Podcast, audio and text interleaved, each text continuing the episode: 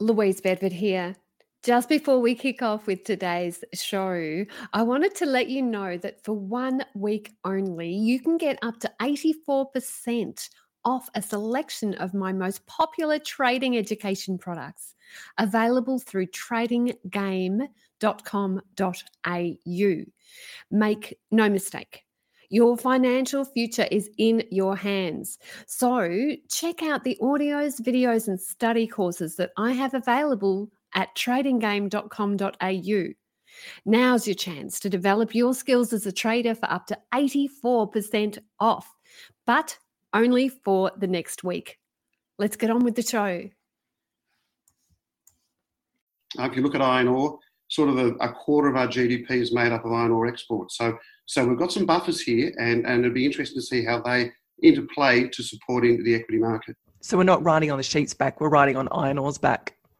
Iron ore and gold, mate, 100%. There's no doubt about it. And uh, when you look at record amounts of iron ore being shipped out of Port Hedland to China, when you look at the effects of COVID in terms of where it is in Brazil, uh, and also also for copper as well, um, you know, you can see the effects of some of these uh, commodities are actually being very, very strong.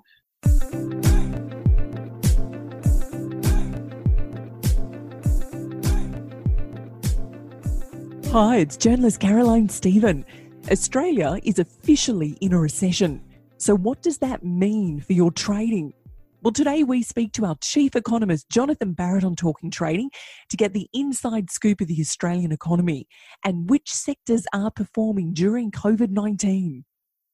We also have a segment on Hetty Green, who was America's richest woman at the turn of the 19th century, and five lessons from Hetty about investing. And Louise Bedford today recommends five movies for budding traders. Here's Louise now.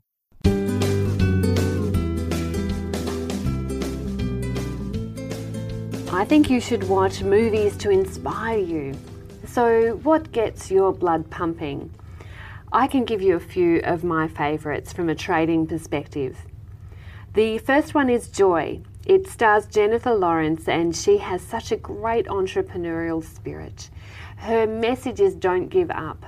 So, for the female traders especially, you will love Joy. The standard also is Trading Places. This is about the Pygmalion effect or the My Fair Lady effect.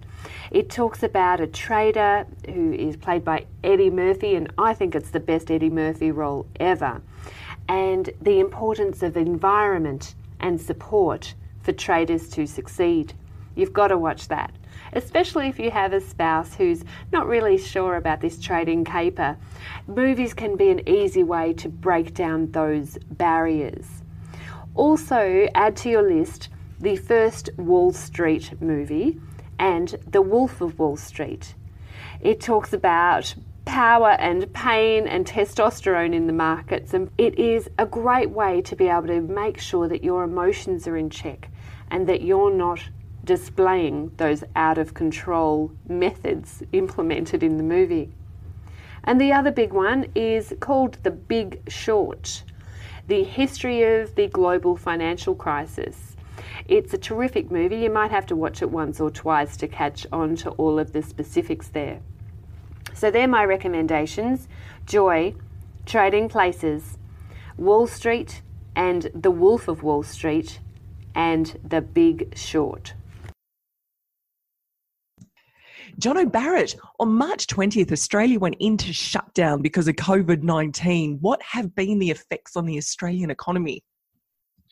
Caroline, look, at the moment we don't really know the full extent uh, of what's actually happening, but major concerns. I think the key that people are going to be really focused on is what happens when the JobKeeper and all that start to roll off in September. Now, we've had a little bit of a buffer in there because uh, some businesses have been able to, to perform. So I think it's going to be very key watching when all that starts to roll off um, as to see the actual effects. Obviously, we're in recession. The key is whether or not that will progress into something else. So that was my next question. Is that what you'd say? We are in a recession. What stage of the economic cycle are we in? Oh, we're in a recession. There's, um, I think there's no doubt about that. The key that a lot of people are focusing on now is, you know, how deep this recession will be, how long it'll be. Um, when you look at the announcements from the Treasury, it all looks pretty negative there. But to be an optimist, uh, we've got to sort of try and work out you know, what are the meanings of, of, of, the new supply side economics that they want to put in? How is that going to affect the economy? And how soon will we actually be able to, uh, to pull out of this, um, out of this slowdown? What defines a recession? Uh, just a couple of quarters of negative growth. Um, that's all it is. If it continues to come in, then it, we call it a depression. But I don't think anyone wants to, to do that. And I think Australia is in a, in a very interesting position. Um, and, and you can see that by how some of the commodities have actually been trading. So we're actually quite unique and, and we could actually be quite resilient, um, you know, to actually what, what unfolds over the course of the coming months. So we are in a gold rush, gold's in a bull market. Mm. Yeah, Caroline, there's a couple of key commodities here which are at play, which will help the Australian market. It'll also be interesting to see how the companies start to report. Now, obviously, we're coming to that reporting period. So, those companies that are exposed to gold, those companies that are exposed to iron ore, they're the ones I think that will be able to, so to speak, carry Australia.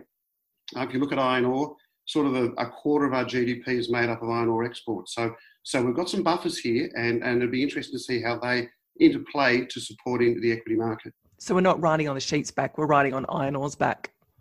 Iron ore and gold, mate, 100%. There's no doubt about it. And uh, when you look at record amounts of iron ore being shipped out of Port Hedland to China, when you look at the effects of COVID in terms of where it is in Brazil, uh, and also also for copper as well, um, you know, you can see the effects of some of these uh, commodities are actually been very, very strong as a result of COVID issues in other parts of the country, uh, other parts of the world. But in Australia, it's actually supported prices for these commodities, which enabled some of these mining stocks to actually behave uh, quite bullishly. Can you give specifics of which mining stocks are performing well right now? Absolutely. You just what you have to do is really look at across the majors, your BHPs, your Rios, Fortescue, record highs. Um, you know, these are these are very positive, strong moves. Um, China has has come out, although we do have some um, political issues at the moment. But at the end of the day, um, all our iron ore is going and being absorbed by China, and, and we're feeling the effects of that. So so it's actually been quite positive. The the equity market has been held up. I, I think by a lot of these, uh, by the iron ore market, by the precious metal market, the copper market. So I think we've been um, we've been buffeted quite nicely, um, you know, by the effects of these prices moving higher. Talking about politics, if there is a change of government in the United States in November and Joe Biden and the Democrats win, what does that spell for Wall Street and the US? Look, I think once again, a very interesting question. I think one idiot goes in, another idiot goes in. One gun goes out, one goes in. Um, look, very hard, very hard. And I think it's very hard too because when you look at the politics, the politics of the day, you know, you have one person, uh, you know, the, the Trump administration, and I actually feel the next administration, if it's not Trump, will be administration will just be mending, um, mending process of all the harm that's actually being done. So, so I think if anything, there, the next administration, let's hope, uh, let's see who it is. But uh, yeah, if it is a Biden, then it's all about being creating that global trade again that has been absolutely decimated. Um, you know, through the Trump administration. Can you spell out some of the decimation that has happened to the global trade under Trump? Yeah, look, I, I, it's across the board. It, it's sort of it's a, it's it's it's winning by division, um, and I think that's what we've actually seen with the Trump administration. You know, if you don't have the answer, then create an argument. Um, you know, I think at the end of the day, there are the right things that have been occurred and the wrong things. And I think that one thing that Trump has delivered to the global economic market is he wants more of a level playing field, and and he's really sung that tune very strongly. Now he's gone too far, perhaps, and I think a lot of commentators would say that. So really, it's now coming, bringing it back in, making sure that that's secure for the American economy is also fair for the Chinese economy. They need each other, so they've just got to come to the table and come up with something that works for the global economy. How's Europe performing? Um, look, I think Europe in itself, once again, big issues there. A lot of debt, as we know. Um, you know, there, has been some big issues there. Uh, look, it, it's sort of once the, once again, I think you look at Germany as the lead economy there.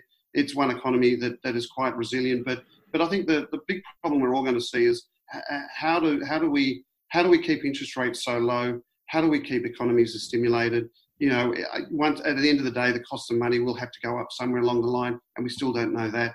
I think one of the interesting take homes on this is how many people out there have actually traded in a bear market, and how do you trade in a bear market? And uh, I'm showing my age a little bit here because uh, I have been in one, and um, and, and, there are certain techniques that you, you have to look for.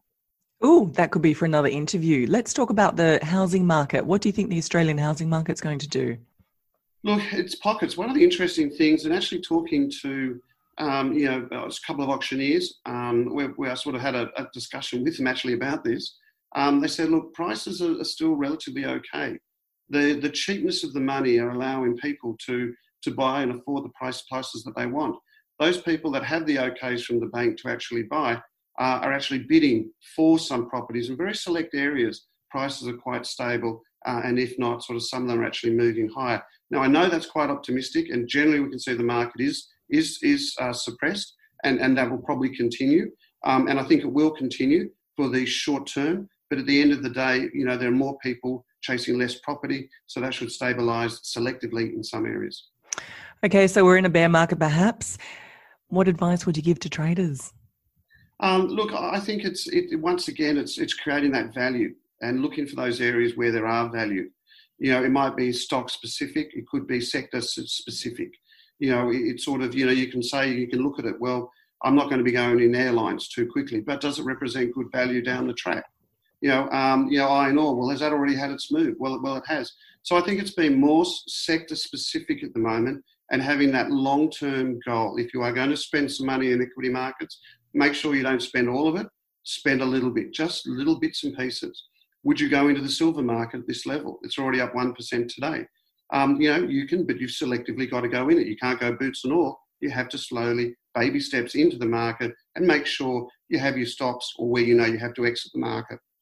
Volatility is there, it will be there. So just lower the amount you actually trade with. John Barrett, thanks for your time. Thanks, Caroline. No problems. Hi, I'm Rick Schnabel. I'm the author of The Power of Beliefs, and I listen to Talking Trading.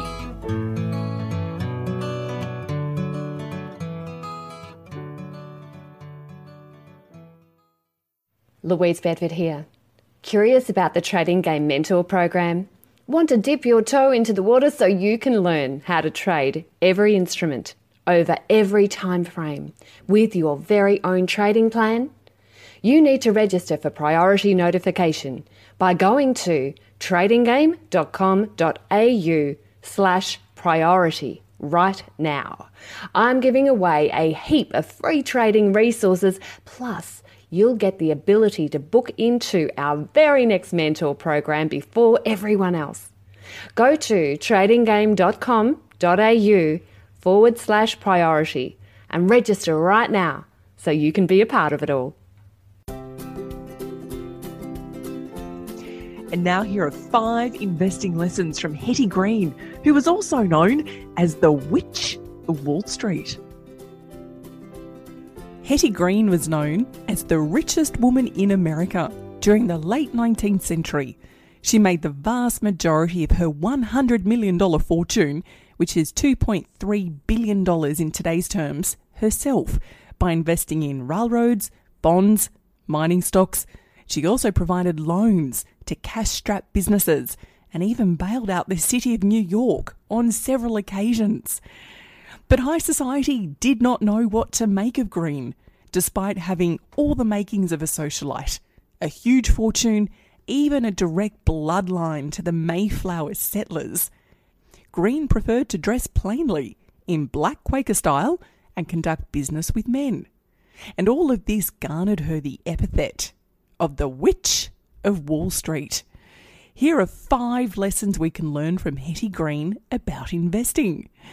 Number one, teach girls about business. Green once said that American women would be much happier if they learnt the principles of business in girlhood. Green's family made their initial fortune by owning a successful whaling fleet. When Hetty's grandfather's eyesight began to fail, he asked her to read him books and newspaper articles, as well as stock quotes and commodity prices. And Hetty proved to be a precocious learner and she later said that this was how she learnt her initial business methods. Number two, go against the grain. Hetty Green once said, There's no great secret in fortune making. All you do is buy cheap and sell dear. One of Green's earliest investments was buying undervalued currency in the post Civil War period. With the devastation of the South, people worried about the stability of the government and they refused to pay face value for the greenbacks. Instead, they rushed to gold. As the value of the greenbacks sank lower and lower, green scooped up more and more, confident that they would recover their value in time, which they did. Lesson 3 Do your homework. Green earned much of her vast fortune by making smart, well timed railroad investments. After the American Civil War, railroad construction boomed, and recognizing the important role that railroads would play in the nation's future, Green invested heavily in them, putting her knowledge of shipping routes and trade logistics into play. By 1875, a sophisticated railroad system bridged towns and cities in the USA. And by this time, Green and her contemporaries, such as J.P. Morgan, Andrew Carnegie, and Commodore Vanderbilt, made a fortune in US railroads. Lesson 4 Keep a cool head. Green did not sweat the sell offs. In the first few years of the 20th century, the USA experienced an economic boom. Investors borrowed money to buy stocks and real estate, and the cost of borrowing rose. Green at the time acted as a major purchaser and lender. As she said, I buy things when they're low and no one wants them. I keep them until they go up, and people are crazy to get them. As rates rose, she said more and more of the most solid men on Wall Street came to me begging to unload everything from their palatial mansions to their automobiles. They came to me in droves, Hetty Green recalled. Some of them I lent money to, and some of them I didn't. That was my privilege. Lesson 5 Stand your ground and be true to yourself. Being a woman put Green at a huge disadvantage as an investor and a financier at a time when few legal protections existed for a woman with assets. But Green was not afraid to defend what was rightfully hers to the court or in the press. And whilst her critics decried her as stingy and weird, the reality was that Green earned the reputation because she breached the boundaries of proper womanhood at the time. Not only did she make an enormous sum of money, but she behaved like a man in doing so. And Green's behaviour was considered unacceptable for a woman of her class. Green died in 1916, four years before women received the right to vote in the USA. She is still remembered as one of the richest women in America and as the Witch of Wall Street. Which lessons from Hetty did you relate to?